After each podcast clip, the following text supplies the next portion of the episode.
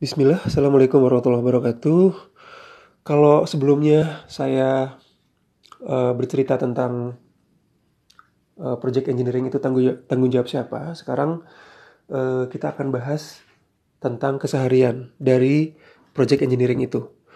Oke, okay, uh, mari kita batasin uh, bahwa di sini yang akan kita diskusikan project engineering itu adalah tugas seorang lead engineer. Meskipun dia juga tugas seorang uh, engineering manager. Uh, tapi mungkin itu akan dibahas di di podcast yang lain, di pembahasan yang lain.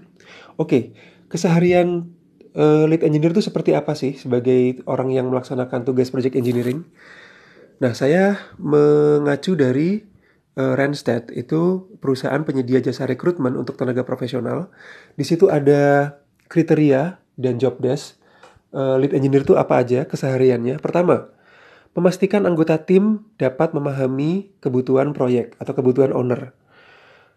Artinya apa? Eh, lead engineer itu harus bisa mencontohkan kepada dirinya sendiri dan anggotanya bahwa mereka harus baca kontrak, harus baca spek. Kemudian lead engineer harus memastikan bahwa persyaratan di kontrak itu eh, dijalankan, diikuti pada setiap uh, dokumen, setiap drawing, prosedur dan sebagainya. Oleh sebab itu, sosialisasi tentang kontrak dan spesifikasi owner ini sebaiknya dilakukan dari lead engineer kepada anggotanya melalui berbagai macam forum, misalkan meeting, briefing, dan sebagainya. Berikutnya, mengelompokkan pekerjaan dan kemudian memprioritaskannya. Karena pekerjaan itu banyak. Kalau nggak dikelompokkan dan diprioritaskan, semua jadi penting semua jadi prioritas, semua jadi urgent. Uh, padahal pekerjaan-pekerjaan itu harus didahulukan mana yang penting karena udah mendesak dan mana yang bisa dikerjakan nanti. Uh, jangan lupa untuk menetapkan tanggalnya, kapan harus selesai, dan juga ditentukan siapa yang bertanggung jawab. Si A, si B, si C mengerjakan ini, ini, ini. Dan diawasi. Eh, misalkan uh, Bapak A mengerjakan apa sampai kapan tanggalnya ditetapkan, Bapak B melakukan yang lain sampai kapan. Jadi setiap orang itu diajak untuk menyadari bahwa saya punya tanggung jawab terhadap pekerjaan dan juga terhadap waktu kapan harus selesai dan mereka akan termotivasi untuk uh, menyelesaikan pekerjaan sebaik-baiknya. Ketiga, tentu saja berusaha tepat waktu. Berusaha tepat waktu karena waktu terbatas dalam proyek dan kalau terlambat maka ceritanya panjang. Uh, dia akan nendang schedule project ke mana-mana, projectnya nanti ujung-ujungnya jadi terlambat dan juga uh, terlambatnya project berarti uang yang dikeluarkan semakin banyak, project semakin rugi. Oleh karena itu komunikasi penting, uh, koordinasi penting, pengawasan juga penting. Harus dipastikan bahwa target yang kita tetapkan itu realistis sesuai dengan orang, alat, software, dan semua sumber daya yang kita punya. Kalau kurang, bilang ke atasan kita. Pak, Bu, saya butuh tambahan orang, butuh tambahan lisensi software, butuh tambahan komputer, dan sebagainya. Baiklah, yang keempat apa? Mengutamakan safety. Itu bukan cuma slogan, tapi HSE itu, Health, Safety, and Environment, itu penting. Kita sibuk kerja, tepat waktu, kerjanya bagus, tapi kalau ada teman kita yang sakit, teman kita yang cedera, teman kita yang celaka, kemudian di lapangan kita berbuat uh, pekerjaan yang mencemari lingkungan, sudahlah. Itu nggak ada artinya. Pekerjaan kita akan terganggu, citra perusahaan dan juga image kita selaku karyawan, selaku engineer, itu ikut tercemar juga. Uh, dan jangan dilupakan bahwa aspek safety itu adalah sangat manusiawi. Kita semua, anggota kita, teman-teman kita, uh, manajer kita, bos kita, semua berhak untuk selamat dalam kerja berhak untuk dapat cuti, berhak untuk uh, diatur jam lemburnya, berhak untuk apa namanya mendapat distribusi pekerjaan yang merata dan adil gitu ya.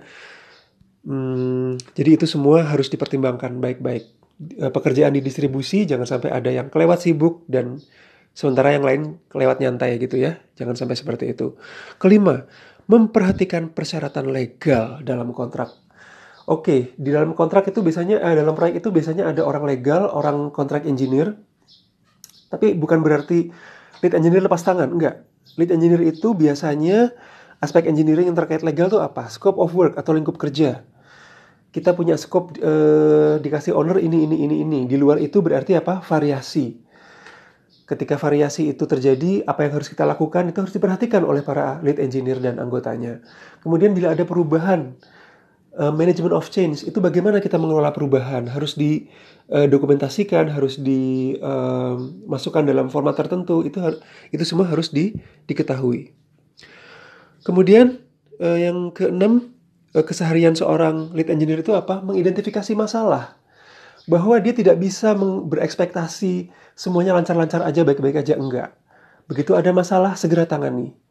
Jangan sampai berlarut-larut. Begitu ada potensi masalah, gejala masalah, ada bau-bau nggak enak gitu, langsung di di apa namanya di di dihadang. Artinya jangan sampai eh, potensi masalah itu timbul menjadi masalah yang sesungguhnya.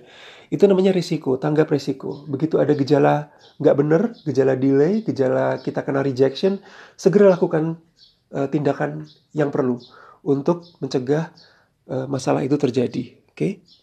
Kemudian mendengar dan menanggapi.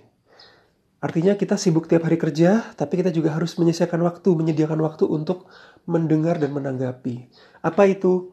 Membaca email, membalas email, dengerin curhat, dengerin keluhan, terima kritik, terima masukan. Memang itu semua akan menyita waktu, menyita tenaga, menyita pikiran, tapi itulah tugas kita sebagai lead engineer jadi nggak bisa kita tinggal diam uh, apa cuek terhadap orang. Itu bukan suatu sikap yang baik ya.